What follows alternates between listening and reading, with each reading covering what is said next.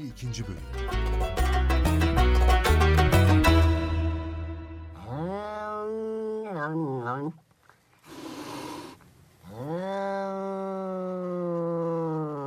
Eyvah. Galiba gerçekten Azrail geldi. Bu ses onun sesi olmalı. Ne yapsam acaba? Ya şimdi dua ettim diye doğru bana gelirse? Allah'ım hasta olan ben değilim. Kızım. Ne olur Azrail'i benden uzak tut. Ben onun yerine öleyim dedim ama şey için dedim Allah'ım. Ee, insanın canı ne kadar tatlıysa evladı da o kadar tatlıdır. Hiçbir baba evladına kastedeni kendi haline bırakmaz. Teşbihte hata olmaz derler. Ama kusura bakma hatasız teşbih de olamıyor. Bir kere ben erkeğim. Neden beni kadınla karıştırıyorsun ki? Tamam oğlum kıymetlidir bana. Ama sen de kıymetlisin. Ee, bunları gerçekten içten söyleyebilsen. Bak papağan, beni çok iyi dinle. Eğer beni bırakıp gidersen ben bir daha hiç teselli olamam. Sen ne güzel misaller veriyorsun bana. Bunu başka kim yapar? Rica ederim gitme. Suçlu olmasam, sana bir zarar vermiş olmasam gitmeyeceğim. Ama suçluyum. Bunu sen de biliyorsun. Eğer bırakıp gidersen bizim halimiz padişahla şarkıcının haline benzer haberin olsun.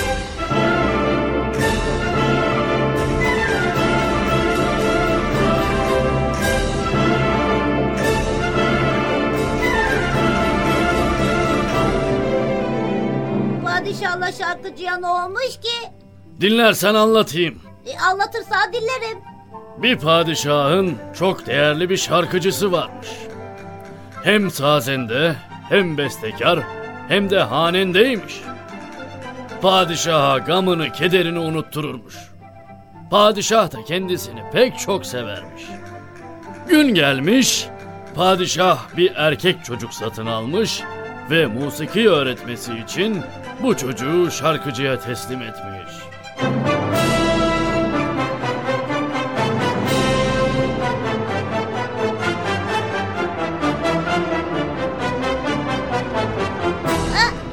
Sonra ne olmuş peki? Çocuk çok yetenekli çıkmış. Kısa zamanda bütün sanat ve hünerleri öğrenmiş. Ustasını geçmiş. Bu defa padişah şarkıcısından daha çok talebesine iltifat eder olmuş.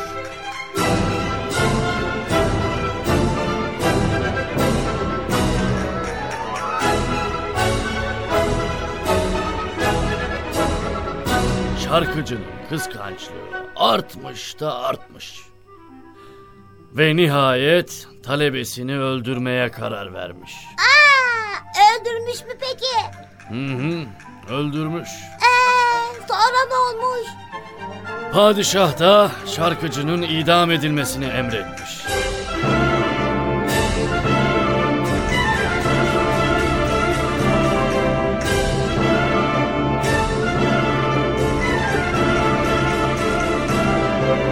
İşte bunu anlatmaya çalışıyorum sana.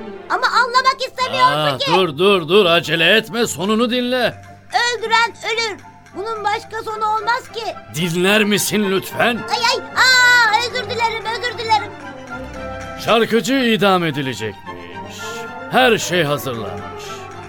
Padişah da idam sehpasının yanına gelmiş. Şarkıcıya demiş ki...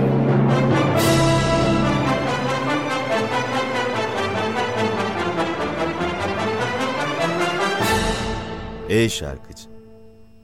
Kölem güzel bir gençti. Lakin sen çok daha güzel bir şarkıcısın. Musiki yönünden bana verdiğin zevki hiç kimse veremedi. Anlamsız bir kıskançlık yüzünden beni zevkimin yarısından mahrum ettin. Şimdi seni öldürmeyeyim de ne yapayım? Tamam. Ben sizi zevkinizin yarısından mahrum bırakmış olabilirim.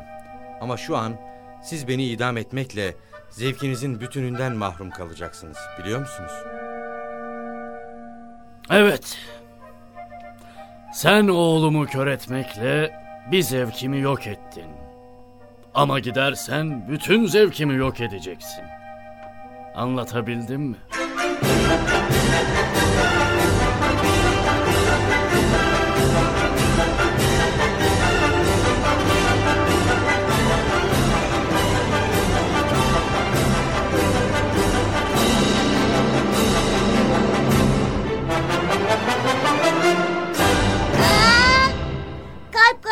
Karşıdır efendim. Ben kendi kalbimde evlat acısı olarak ne duyuyorsam senin de kendi kalbinde benzerini duyduğunu biliyorum. Arada iki taraflı bir acı varken bu dostluk yürümez. Neden böyle inadında ısrar ediyorsun ki? Hmm, galiba asıl suç bende. Öğüt kabul etmeyene boşuna nasihat etmekle kurda söz anlatmak isteyen Zahid'in durumuna düştüm. Zahide ne olmuş ki? Senin acelen var. Gitmek istiyorsun. Ee, aramızdaki mesafeyi koruduktan sonra dinleyebilirim. Buyurun anlatın lütfen. Zahid'in biri gidiyormuş.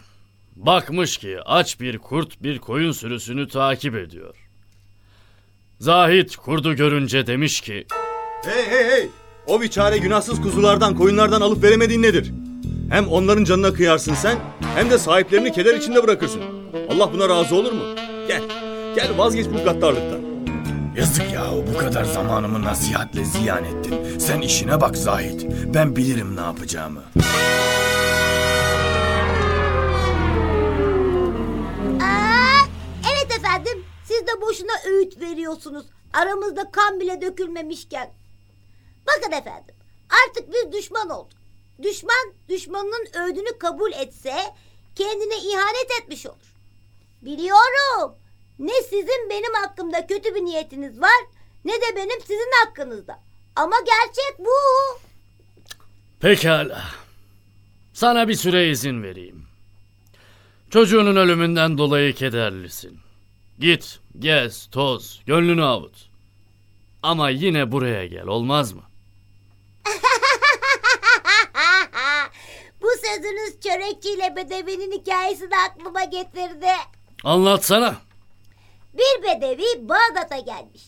Çörekçi dükkanının cam mekanında nar gibi kızarmış simitleri, pamuk gibi pideleri, ala ala börekleri, çörekleri görünce ağzının suları akmış.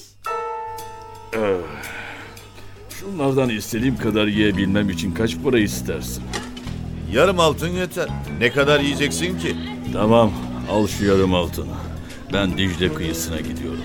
Börekleri, çörekleri, simitleri, pideleri oraya getir. Peki peki. Evladım şuradan bir miktar börek, çörek, pide, simit koy bir tepsiye şu adamı takip et.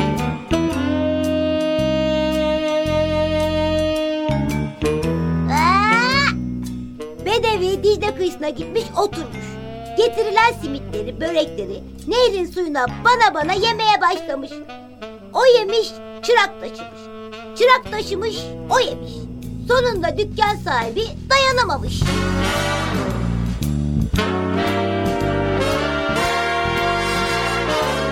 Ve birader verdiğin yarım altın.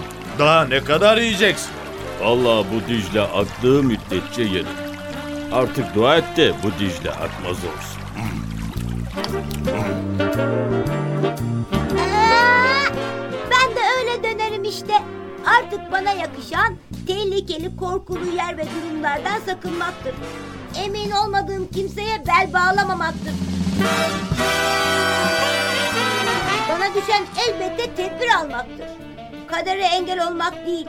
Beş huy var ki kim bunları azık gibi yanında taşırsa ona yeter.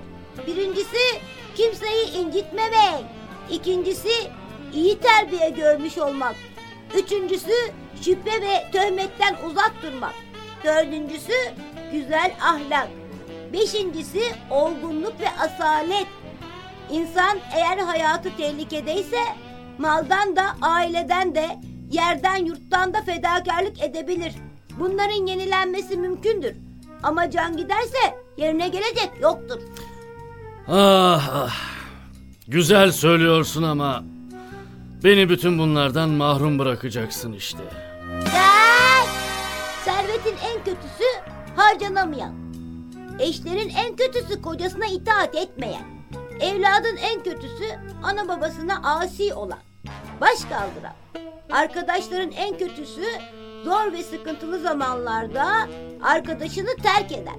Hükümdarların en kötüsü de suçsuz kimselerin kendisinden korktuğu, halkının haklarını korumaya devam etmeyendir. Ülkelerin en fenası bolluk ve emniyeti bulunmayan ülkedir. Artık kusura bakma. Sana yakın olursam huzurum olmaz. Hadi Allah'a emanet ol.